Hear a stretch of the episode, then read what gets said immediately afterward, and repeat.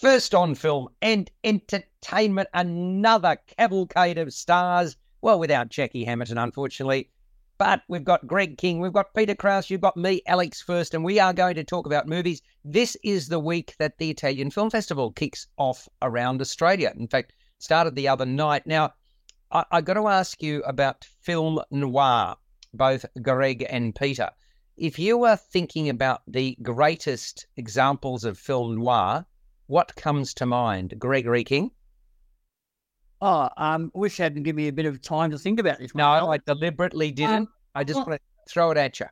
I remember there's um, some of the 50s films like um, Maltese Falcon and those, but also some later entries from a guy called John Dahl, like Red Rock Western. That um, the one with William Hurt and Kathleen Turner, um, Body Heat, things like that. Mm-hmm. Now, Okay, so what what is film noir, if you were to describe it in a in a few words, for those people who may not be familiar with the term? Um, usually uh, mystery, um, often a femme fatale, really dark and um, driven by sex, seduction, money, um, that kind of thing. Yeah, so it, has got to do with usually crime. I would have thought, and drama. Those elements are there. What else, Peter Kraus? These dark films, so it's usually that element of the way it's lit as well. That's true. Yeah. Atmospheric. Is that right, Peter? That's true. They're sort of darker films. The term was invented in America uh, post uh, World War II for any sort of, as Greg said, crime films or darker films which were not necessarily uh, morally very strong, and dealt with a number of very uh, uh, salient issues that people were dealing with. So yeah, there was some great films like the uh, the Killers, the 1946 film, and uh, and a number of other films that were made in the 40s and 50s. And Rear Window films like that as well. That's true. Absolutely. I, it, it's it's interesting. I, I like the genre. I very much like the genre. I find it quite compulsive. Uh, do, do you both like it or not? Yeah. Would, would, oh, absolutely. Yeah. Would Fargo have been sort of a, a sort of neo noir film? Uh, I'm just, I'm, uh, I'm just possibly, thinking, possibly, yeah. I, uh, I mean, Miller's Crossing is another one that comes to mind. I'm not sure whether that's traditional noir or neo noir. The reason I mention all of this is that the opening night film of the Italian Film Festival last night of Amore is Italian film noir. And I'm just thinking, have we seen much by way of Italian film noir, even though, as you say, Peter, 1940s and 50s United States, that's what it's normally associated with, but it doesn't necessarily need to be restricted to Western films, does it? No, it doesn't. Uh, but any sort of darker sort of film that deals with uh, uh, uh with issues of crime and corruption and so on, yes. Now, in terms of film festivals, I, I suppose you'd have to say that there are film festivals that are on at the Nova there, but mo- most of them are on at Palace, and they do it particularly well. And I, I really, it, it's interesting because the, the challenge that you've got is you don't know whether a film in a festival is going to be screened again, right? Now that Greg, you, you used to go along to virtually, I don't know how you did it, but to a hundred films at times for the Melbourne International Film Festival. I think you've backed away a little bit in recent years, but that I've always struggled with choosing between one and another and how you know, especially if something hasn't been screened necessarily in a lot of places previously. I suppose you go by a director or a writer, and uh, if you're interested in in the genre. But how else can you choose when you've got a film festival with and, and it's not that the Italian, but say 350 films, and you've only finite time. Often, often what you've read about the film um, online or something beforehand is just um, the feedback from overseas screenings and that kind of thing do help you sometimes. As you said, often if it's got a, a director you admire, a like, or just um, it's like a, genre, a certain genre you pick ahead of others. That, those kind of things uh, I always take into account. Yeah, it's interesting. I don't like reading about a movie. I don't like knowing about a film at all before I go along. So obviously, the film festival is one of the few ways to find out. I agree. I totally agree. I, I you know, I think that I have to break my rule in that case. What about you, Peter? Uh, similar to Greg, or you've got other methods in terms of choosing one over another? Well, I, I keep an eye out for other film festivals around the world and, and uh, especially filmmakers that uh, uh, directors that are worth catching. For example, in the Italian Film Festival, 90 year old Liliana Cavani, uh, who did The Night Porter, has got a new film which I'm keen to see, uh, The Order of Time. So I'm on the lookout for uh, for key filmmakers. Mm. Well, I suppose that I my my favourite form of genre overall, if we don't talk about film noir as such, would be psychological thrillers. I, I really enjoy them. We'll talk about another one of those today. But I, I thought I'll, I'll, give a, a little bit of a taste tempter, shall we say, for the Italian Film Festival, and you know, just uh, Google it, and and um, it's. Uh, oh, it's it's one of the highlights. It's been going for what twenty something years now. I think something twenty three. Is that my my guesstimate? I'm just uh, pulling this out. But anyway, the let me tell you a little bit about last night of Amore. There's there's a policeman in Milan. He's a career cop and he's on the eve of retirement and he gets more than he bargained for.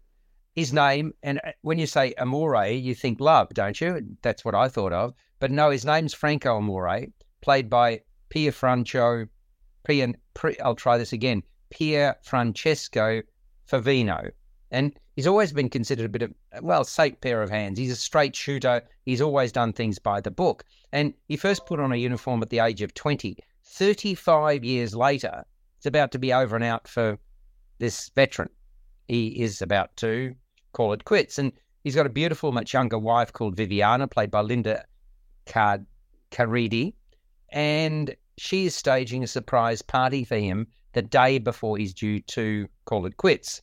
And when Franco arrives home, he unfortunately has little time to celebrate because he's urgently called into work by his boss and he goes to the scene of an accident slash crime. What greets him is quite chaotic. His partner's lying dead in a pool of blood in a tunnel on a motorway. And then we cut back to 10 days earlier and what went down at that time, which puts into context what turned out to be a very hollow celebration of his birthday, or his retirement rather than his birthday. So Franco had always kept a watchful eye out for somebody called Cosimo, played by Antonio Gerardi. He's a bit of a shady, larger than life character and happens to be Viviana's relative. And Cosimo has gotten himself mixed up with a Chinese mafia style gang. Once again, Franco there to save the day when things get out of hand. And now the man whose life Franco saved, a Chinese guy involved in this mafia gang, quite elderly, wants to reward him with a lucrative security job upon his retirement. Only problem is that the first job for the Chinese must be handled before Franco retires. And of course, that's a no no because, you know, unless you've got authorization to do something on the side, let alone something that potentially is shady. Anyway, on his wife's urging, Franco reluctantly takes the job. And there's quite a bit of money involved in uh, taking it. I mean, it's quite a, a, a sort of step up from what he's earning in the police force. Now, Franco does carefully lay out what he will not do, right? These are the rules of engagement. But as you can imagine, because it is a movie, Last Night of Amore, in, in that movie, everything goes pear shaped. And, right, basically, all that the deputy police chief, which is what this character is, Franco Amore, all that he's worked for, all that he's built up to suddenly is set to go up in flames. His life as well is in danger. It's been written and directed by Andrea Di Stefano, and it's got really strong impact from the get go. This this long, breathtaking, and it really is breathtaking aerial shot of the city. Thought the first shot was fantastic and just sort of kept on going, overlaid with heavy breathing and this powerful pulsating music gets to be perhaps a bit frustrating after a while in terms of the the, sort of continuous nature of it, but it really has impact. And it, that's sort of what happens for the rest of the movie. It's clear everything is far from right. An air of foreboding hangs in the air like an unwanted visitor. I really love the twists and turns in plot presented to us as gradual reveals, which is what the best movies do. Pier Francesco Favino really measured as Franco, and he's the centerpiece of the film and his wife is hardly the dutiful innocent she first appears to be. Linda Caridi ensures she she really has some bite and is quite headstrong. Antonio Gerardi has arrogance and entitlement written all over him. This sort of wheeler and dealer with mafia connections. The Chinese and, and their entourage come across as menacing and not to be crossed, basically not to be crossed at all, because things are going to go pear shaped if you try and do that. I really admired the cinematography. I thought the lighting and sound were very strong. They elevate the spectacle, and it's quite stylish. This movie, Last Night of Amore, makes compelling viewing as the noose around Franco is tightened. And it is and was the opening night movie in the 2023 Italian Film Festival, something that you could po- possibly catch, hopefully, over the next few weeks while the Italian Film Festival is on at Palace Cinemas. So that is last night of Amore. Thought I'd throw that one in as a starting point. But now let's turn to some movies that uh, everybody seems to have seen in this group, at least. And I want to talk about films, I suppose, that Liam Neeson has been in. He's now he's known as a bit of an action hero, although my understanding is he's retired from those sorts of roles, and his Retribution, his last movie of that genre. Um, that's what I've been hearing. Peter, is that what you've been hearing? Uh, I haven't, uh, and I'm sure he'll be doing more films. It's like John John Farnham, bless his cotton picking socks, and hope he's doing well. You know that his last his last stage show is never his last stage show because they keep on trotting him out because they we love him so much. I mean, Liam Neeson does action hero well. I mean, he's moving on in the world in terms of age, but he still does them well, doesn't he? Uh, what, what what's been your favourite Liam Neeson movie of all time, Peter? If we uh, Schindler's List, I think. Yeah, exactly, and that was a different sort of role. But um, he's, I mean, he, he's very much an A-lister, isn't he? He's been, he'd, he'd be he'd be all of 70, 71 by now, wouldn't he? Something like that. Yes. I would thought. I mean, he's so for him to be able to do it. One of the things that really strikes me, if you've got a woody hair, you tend to look a bit younger. I'm not sure. That's my theory. Unless sometimes you can wear bald well as well, but not everybody wears bald well. Or um, the friar, the, the friar or the tuck, the friar tuck type uh, sort of uh, uh, characteristics of one's uh, one being a little bit less hirsute. But he seems to have retained it. I got a mate of mine who's um, sort of nearing sixty, and he's still got a, a this real shock of black hair. Quite enviable, Peter. Yes. Oh, I don't know. Everyone ages differently. Oh, okay. Yes. Now, I wasn't picking on you, sir. I was just, you know, I, I think I, you were thinking I was having a slight. I was not having a slight. I'm just making a general point. Greg, in terms of Liam Neeson movies that you've really enjoyed over the distance, is there one or two, or are there one or two that stand out? Taken with um something. That's the one I was thinking of. A good one to start with. Um, but I saw, I remember seeing him in a film called The Big Guy, way back in the nineties. There, where he played this bare knuckles boxer, and that made good use of his physical presence. That's a good point. I yeah, and uh, and he was the hero of Darkman, the first um one of the early uh, um Sam Raimi um horror um superhero movies. So he's done a lot of different um varieties of films. Um, he's played serious roles in a number of other films as well. Um, but yeah, um, for me, Taken sort of set the standard for everything that followed in terms of his acting career. And he's uh, obviously alluding to the fact that he's now um, concluded the trifecta of having an action movie set on planes, trains, and automobiles. yes, that's true. He, he's certainly done that. I, I, was just trying to think back when when Taken came out. That he he was not a young bloke then. I think it was back in the sort of late 2000, 2008 or something of that nature when it first came out. Now, okay, so we go back 15 years. He's 71 now. So he was already 56 when he took on that action hero status, which um, is not necessarily what always happens. You know, I mean, it was in movies like Kinsey and Love Actually and stuff like that.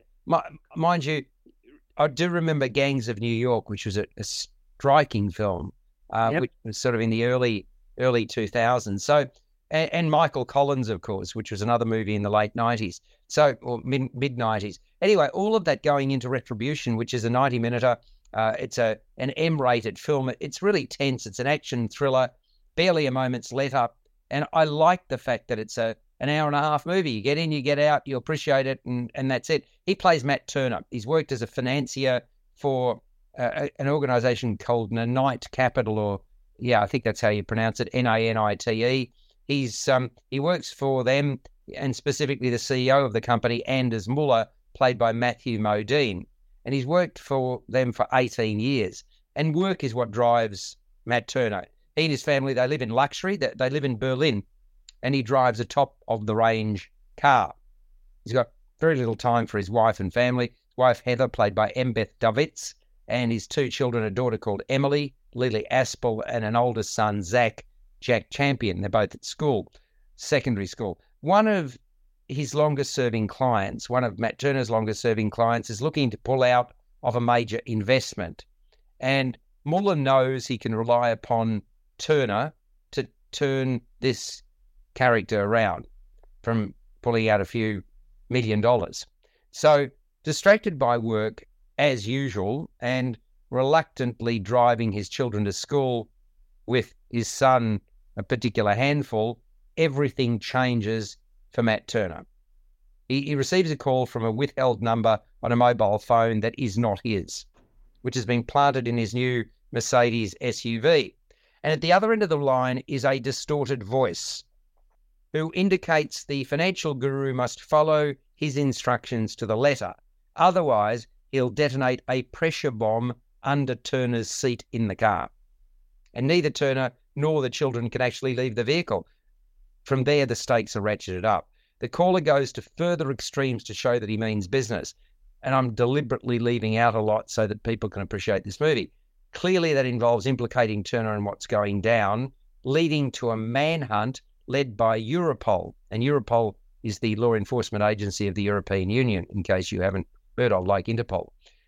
The caller is out to expose Nanite Capital's dirty dealings and claim this really rich payday, which amounts to the hundreds of millions of euros That is a retribution.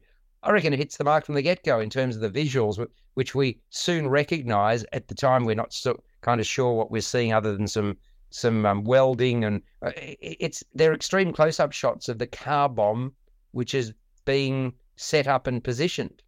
This has been written by Chris Salmanpour, and it's based on a 2015 Spanish French film, which translates to the same word, retribution and features a number of surprises and twists.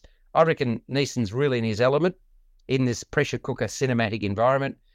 With Turner's life and that of his children on the line, he must try to think and talk his way out of the most invidious of circumstances.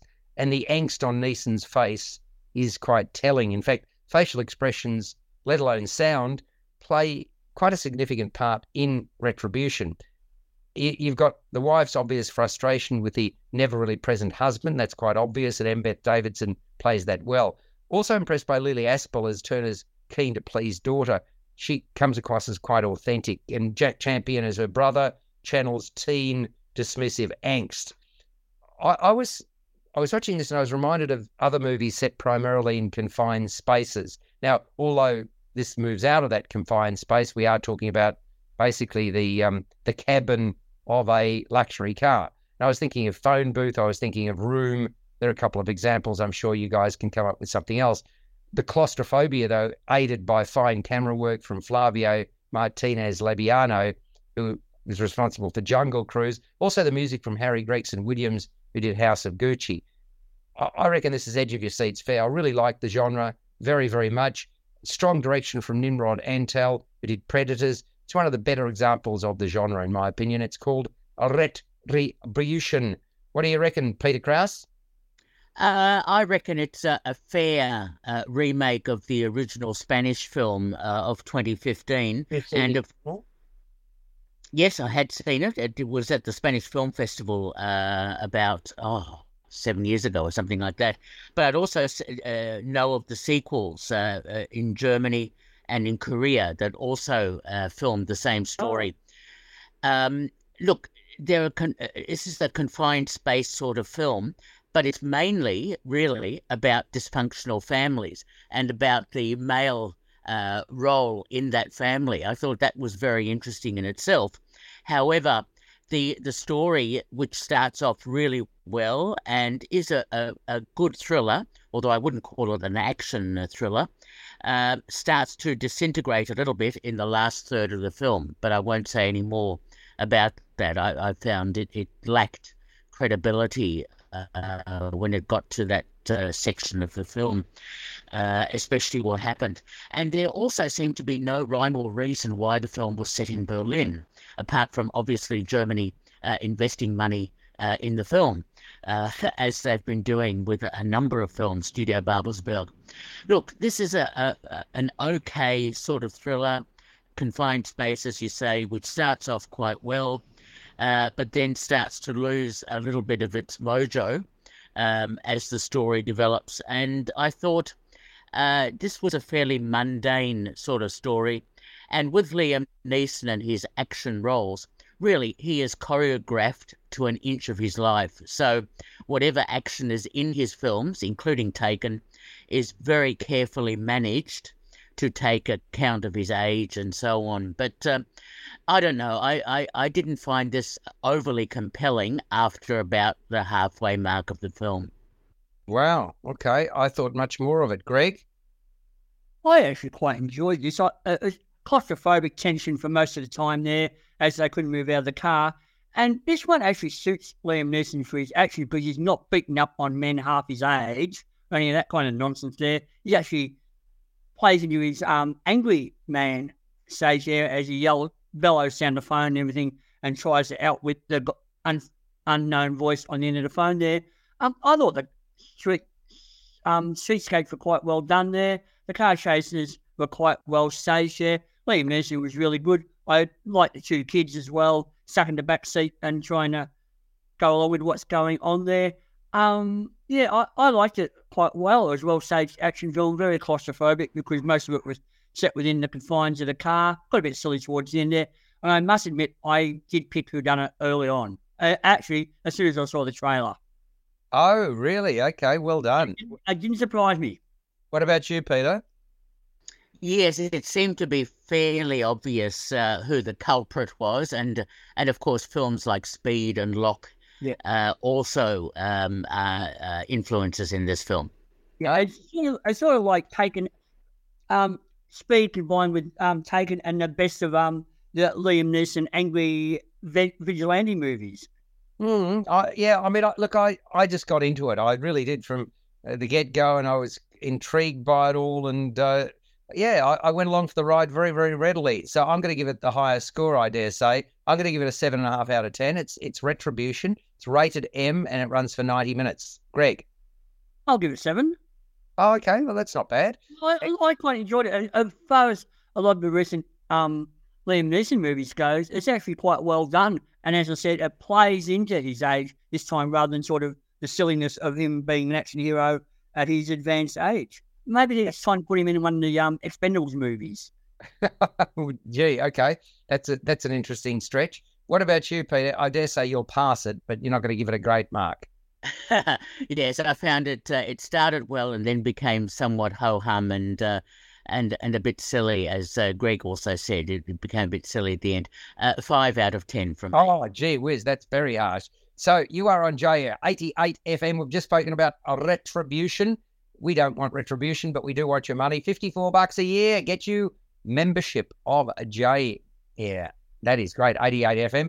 Great programming, 24 7. I mean, hopefully something to satisfy all comers at all times. Bit of music, chatter, and uh, yeah, stretching a, stretching the, the brain, stretching the, the grey matter a little bit every now and again, which is kind of nice. So jump on board, 88 FM, and become a member wanted to talk about Agatha Christie murder mysteries in popular cinema.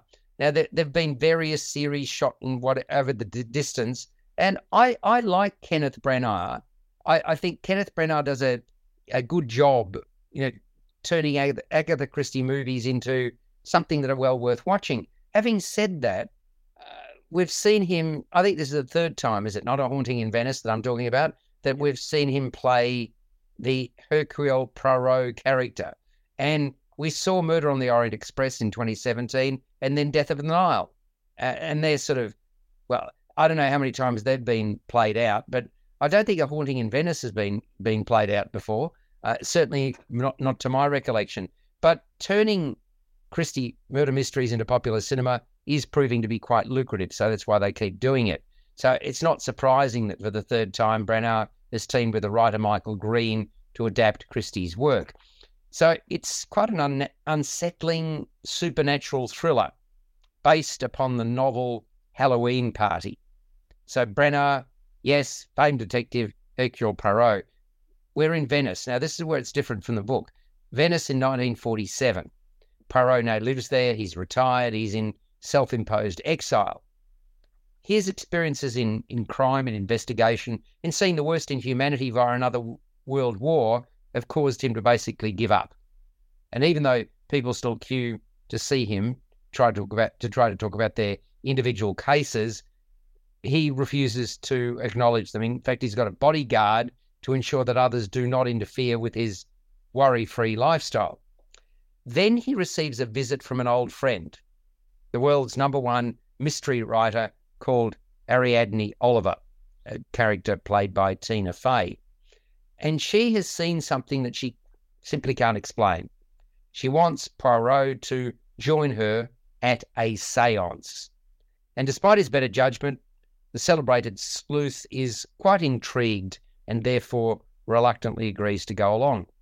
The venue, well, it's a decaying haunted palazzo owned by a famed opera singer called Rowena Drake, role filled by Kelly Reilly. It's where Drake's daughter Alicia, Rowan Robinson, died in mysterious circumstances. Then, when one of the guests is murdered, the suspicion falls on all who are present, and Hercule Poirot goes to work. Now, the first thing that stands out about a haunting in Venice is the atmosphere in which it's set. There, there is this, again, I've mentioned this for the second time today, an air of foreboding, and it's clear that all is not right. Despite the picturesque city in which the film's set, though, I, I can't say I particularly warmed to the characters. I wanted to know more about them and, and I wanted to know more about their backstories. And I, I thought the plot needed that, but we never received it. We, we simply had to figure out whatever we could. So this is a bunch of people with issues and with agendas.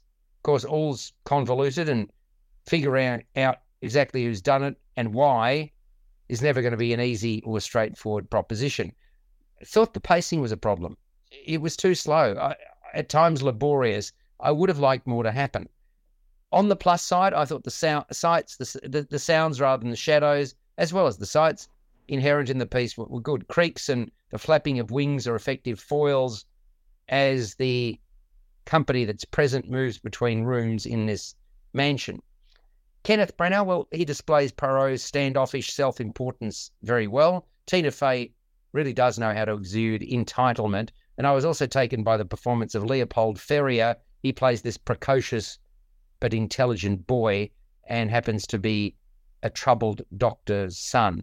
Troubled doctor being another character in the movie A Haunting in Venice. However, while it does satisfactorily address the mystery's diverse threads and, and it does reach a plausible conclusion, I didn't much care for the journey that the film took me on. A Haunting in Venice. What about you, Greg? Oh, I think this is the lesser of the three Branagh um, Poirot films there. I actually like Peter Ustinov back in the 70s there. He brought something to it. This film taps more into um, Poirot's vanity, I think, and also plays it a little bit for laughs there. Um, yeah, last time it was screened, it was as part of the um, Poirot TV series um, with David Suchet. Yeah, that's the only time it's been screened. But I agree, it's more of a horror film than a um, traditional mystery setting there with that setting in the palazzo there with the um, curtains waving, the lights flickering, the creepy sounds, the dark, confined, claustrophobic setting, um, and the small cl- cast of suspects there. Um, I thought it um, did more of a, um, that unsettling atmosphere there. Great production design from John Paul Kelly, uh, but I thought the pacing was a little bit pedestrian as well. Uh, as well, great cinematography from Haris Zambarloukos, who often uses that off kilter angles and strange angles to further unsettle the audience there as well. Uh, shot in dark muted colours, which is also very effective there. But again, I didn't think, think many of the cast were really well developed there. Um, and it's set in Venice, but it nowhere near um, creates the same mood and tension as um, something like Nicholas Roeg's classic Don't Look Now. I thought it fell short of the sort of sense of menace of that film and that sense of destruction around Venice. Venice is a beautiful city and it makes for a great set set and a great location. But unfortunately for me, this film was a little bit um, ho hum. I've mm. read most of the Agatha Christie's books, but um, yeah, this one's a little bit too ho hum for me. Mm. Fair and reasonable, and I, I I think you and I concur in, in that regard. It'll be interesting to see whether our scores are similar. What about you, Peter?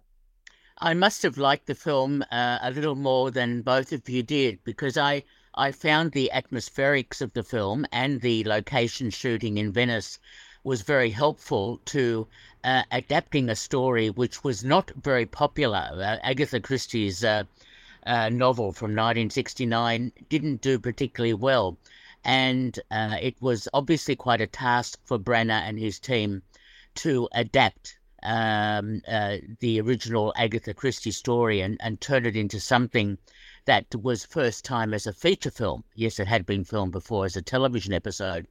So I, I liked the casting of the film as well, including Michelle Yeoh, uh, who has a small but uh, significant role in the film, Jamie Dornan, and Jude Hill, who was uh, such a standout in Belfast, Branagh's uh, previous film.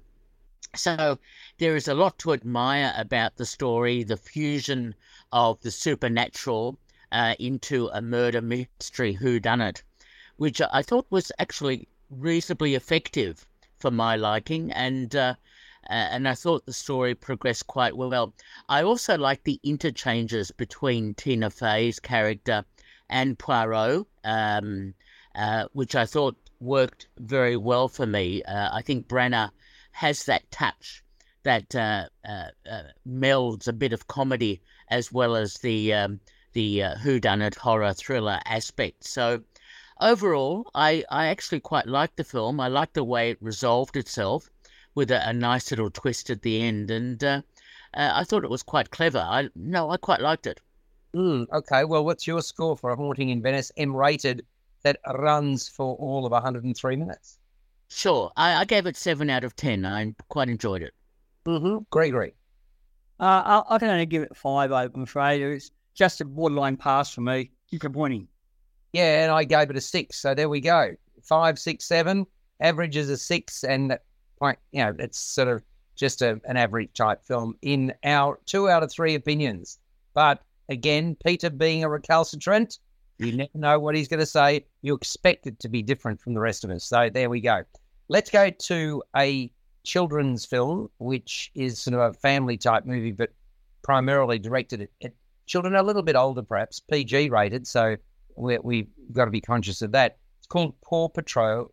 Paw Patrol, capital P, capital A, capital W, small patrol, uh, capital P for patrol, but the rest in sentence case the mighty movie. Now, if you, for those people who are not in the know, this is PG rated, as I mentioned, 93 minutes. Paw Patrol is actually Canadian computer animated children's TV series. It's been running on Nickelodeon for a decade, if you can believe that. It focuses on a 10 year old boy named Ryder who leads a crew of search and rescue dogs in a place called Adventure City. And they call themselves the Paw Patrol. And they actually did a feature film back in 21 called Paw Patrol the movie, and this one is Paw Patrol the Mighty movie. So are we going to get another one, Peter, called Paw Patrol the Mightiest movie? Who knows? Anyway, it's um this is indeed a sequel. Janet, the voice of Kristen Bell, or Kirsten, is it Kirsten and Kristen? Kirsten, Kirsten Bell, I think. I, I get confused between K R I or K I R, but Kirsten Bell plays Janet, and um, Hank is voiced by James Marsden. They run a scrapyard. It's a, really a place where cars receive their last rites before they get sort of well, bits taken out of it and crushed and so on. Now, on a ruse, the pair is locked up into their on site office by a mad scientist named Victoria Vance, the voice of Taraji P. Henson. And she steals this large industrial strength electromagnetic vehicle, hoping to use it to derail the largest meteor shower to hit the city in more than 50 years. But things go awry, and Paw Patrol's home happens to be a large tower, and that's destroyed. Victoria Vance is jailed, but she's quickly sprung from lockup by a former mayor who's turned bad, whose, whose name is Humdinger, the voice of Ron Pardo. When the smallest member of the Paw Patrol, dog named Sky, voiced by McKenna Grace, inspects the fallen meteor that caused the damage to not just their home, but other parts of the city, she exposes crystals. So these rocks are rather special. When they're worn on their dog tags, they generate superpowers for Sky and other members of the Paw Patrol. Vance, though, is going to stop at nothing to get her hands on these crystals and forge ahead with her plans for world domination. Where have we heard that before? About a thousand and one times. It's colourful, it's dynamic. Paw Patrol, the Mighty movie, co written alongside Bob Barlen and directed by Cal Brunker, and it follows a familiar good versus evil path, working with the theme that odds can be overcome. Sky, she was the runt of the litter, always had a bit of a chip on her shoulders about being the smallest and therefore the most in, insignificant. She hasn't felt worthy, and here her will is tested in Paw Patrol, the Mighty movie. Hanging it all together is Ryder, voiced by Finn Lee-Epp, who has faith in all members of the Paw Patrol that he oversees. In fact, a sub theme sees the introduction of junior patrollers. They're pups named Nano, Minnie, and Tot, who show their capabilities as this film unfolds. At the start, Vance, Victoria Vance is not convinced that she's actually mad, but she does warm to her Monica as events unfold. The former mayor, well, he's keen for a slice of the action, doesn't hesitate to bail out Vance. Also, there is a celebrity watch here, or at least listen. Former world number one tennis champion Serena Williams voices a yoga instructor in Paw Patrol the Mighty movie. I saw it with a very young audience, many of whom were toddlers. I was actually pleasantly surprised. There were a few climbing the stairs with parent in tow, but um, I was pleasantly surprised at how quiet overall the audience was. And that says to me they were engaged in what they were seeing, a sure sign that the film has hit the mark. What did you think, Peter? Paw Patrol, the mighty movie, PG rated, running for 93 minutes. Look, it's okay. It, it's uh, very good for its target audience. Uh, the animation is uh, well done, I thought, and uh, I mean Bluey is uh, obviously uh, taken off in insofar as dogs and animation and storylines like that. Anyway, Paw Patrol. Look, it, it's okay. it's a nice story. Uh, it's PG, which is unusual for a, yeah. a, film of this nature. Why do you think it's PG? Uh, there is a little bit of violence uh, in the film, a bit of threatening uh, sort of uh, atmosphere that uh, a few of the pups ex- or the dogs experience. So I think they um, they opted for a, a slightly higher rating in that respect. Um, uh, look, uh, it, it's okay. As I said, it, it meets its target audience. It has a reasonable storyline. Obviously, there's going to be more sequels and follow up films.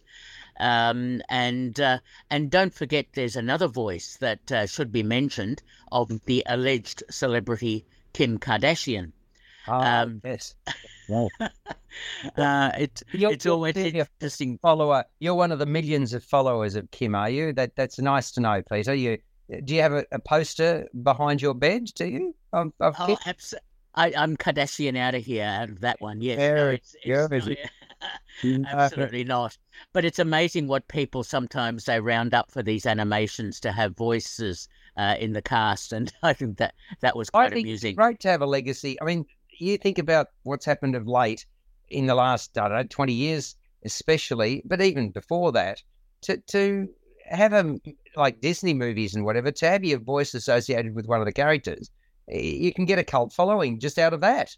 Who would have, well, who would have thunk it? Who would have thunk it? Who would have thunk it? Look at Tom Hanks and Toy Story and all that sort of thing. Exactly. So, uh... I think the best example, right? I mean, he had a really established career beforehand, but if you can be a celebrity and get on, you know, you, you may not be an actor, but suddenly your voice is being used, that's a lifelong, le- beyond lifelong legacy. So, yeah, don't knock it. Maybe you'll be asked one day, Peter, and and Greg King as well, right? Ah, just send me the residuals now. All right. I'm I'm surprised how small the residuals can be if you're work, working on television. Um, I think there was a story about that in the last week or two, where you know you basically and and, and music as well, where you, you drip fed something and you, you're barely earning, you're not earning enough to you know sustain a cup of coffee at times, uh, let alone uh, making a decent income. But nevertheless, score for Paw Patrol, the mighty movie from Peter Kraus. Ah, okay. Uh, look, it's okay. It meets its target audience, and uh, six out of ten from me. And I'm giving it six and a half. So we're in sort of similar territory on that one. Still haven't convinced me to go see it though. Pardon me.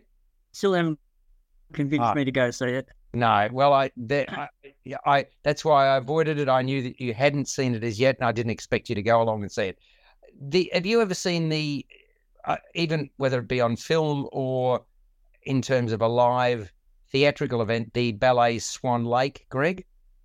Uh, I've seen it live once. You have, okay. And Peter, who never goes to the theatre, have you seen? Correct. I've Have seen you- the film Black Swan, if that counts.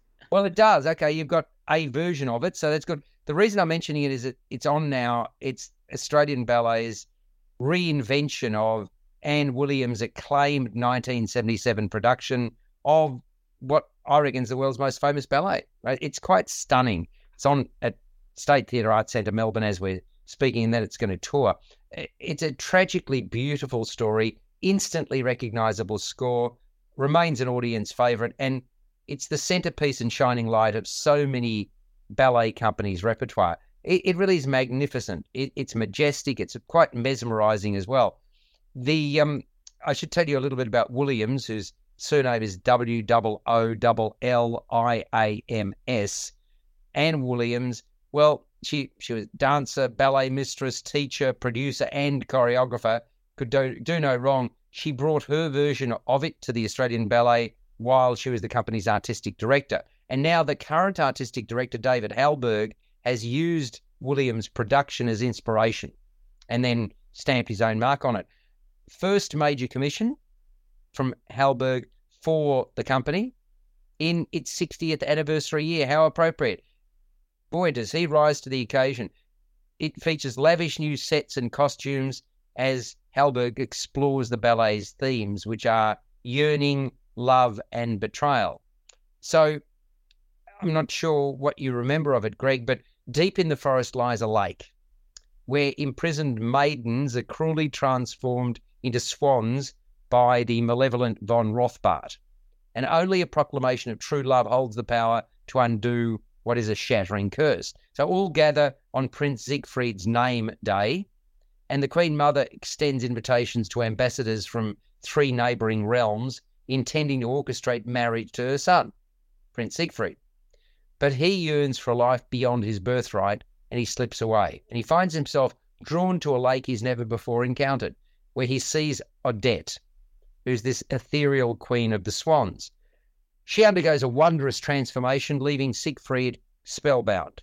He's convinced she embodies the ideal that he's long sought, but his connection to her is marred by a sinister warning from von Rothbart. He cautions Siegfried that his love is forbidden.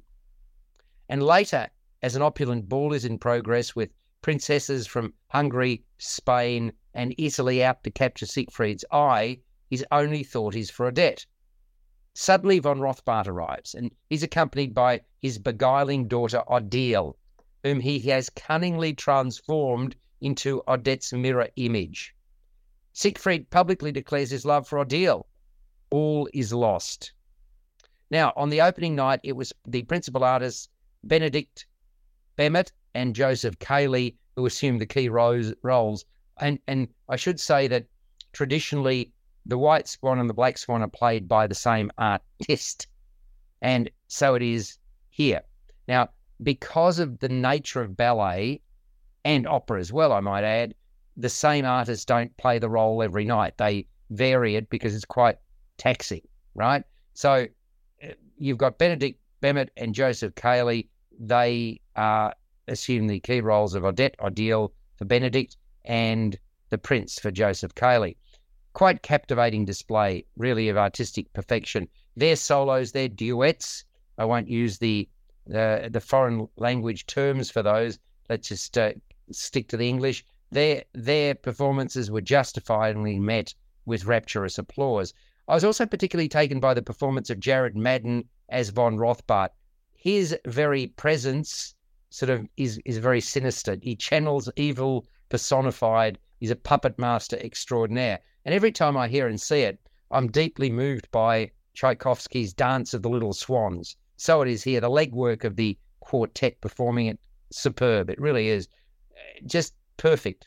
The ensemble numbers of pristine white swans, so enchanting that punctuate the piece, also continue to resonate with me. The choreographer, Marius Petipa, has really excelled. Conductor Jonathan Lo, concertmaster Yulki Yu, Orchestra Victoria, along with the artists of the Australian Ballet, they have turned on and turned out a world class production. Running time, two 20 minute intervals because there's three separate acts here. Uh, basically, well, there's more than that, but three particular acts, two hours, 45 minutes in total. So two hours, five minutes plus the 40 minute interval uh, or intervals. It's playing at State Theatre Arts Centre, Melbourne until the 30th of September. Then it moves to Adelaide's Festival Theatre, Brisbane's Lyric Theatre, and finishes at Joan Sutherland Theatre at the Sydney Opera House. So if you're interested, go to australianballet.com.au and look up Swan Lake, and you can still see it at Arts Centre Melbourne. Well worth catching. It's um, look, I've seen a lot of them. I saw Ukrainian last year, and I've seen Chinese, and look, they're all worth seeing. They're all slightly interpreted differently, but um, Swan Lake, quite something, quite special, and uh, it, it has been for a long time and will continue to be. And it, I don't think there was a spare seat in the audience at the State Theatre. It was really great to see a lot of excitement ahead of the the uh, show, and um, the ballet is extremely well performed all round. Well worth seeing.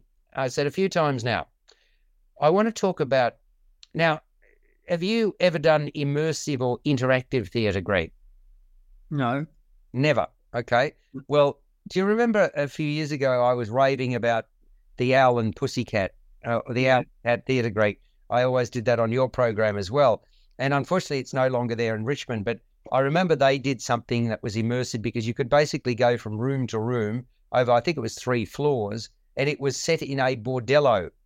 And it was very interesting. And you could either follow one character or you could follow your nose and go to different rooms and follow the several characters. That's what immersive theatre is all about.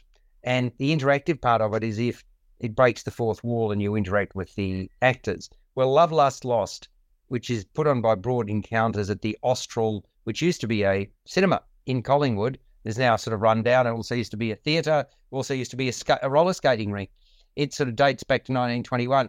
That's where this is, Love Lust Lost, and it's going to go on till at least late October.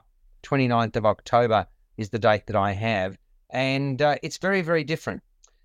43 rooms, eight characters, and as we've talked about, free to go where you want, over 90 minutes. The theme is a subterranean adventure on board the submarine EV Nautilus, piloted by Captain Anderson, played by Sandro Colarelli. After we're led down a, a, thin corridor which is littered with dozens of scuba tanks, and we then don some plastic ponchos. We enter a room where the captain's treasures are on display. Many of these antiquities are in Perspex cases.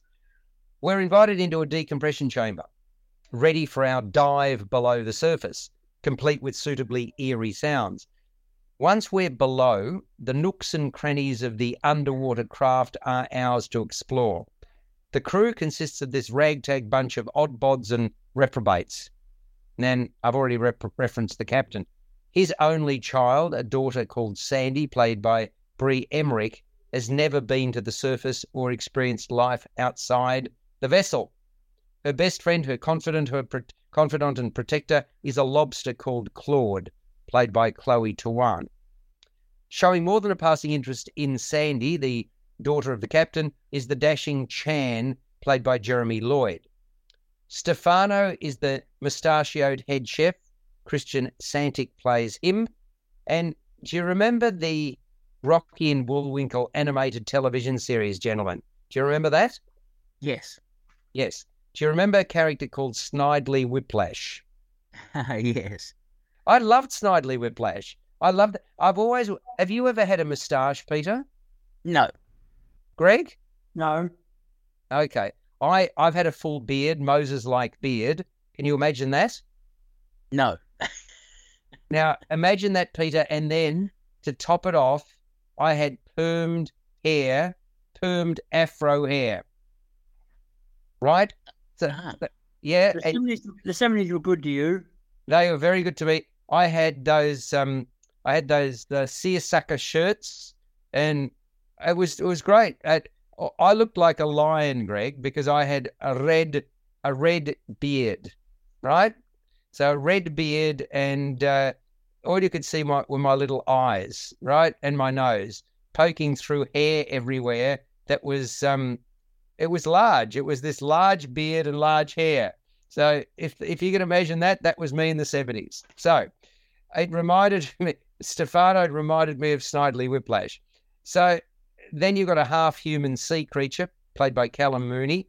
He appears menacing, but he's actually shy.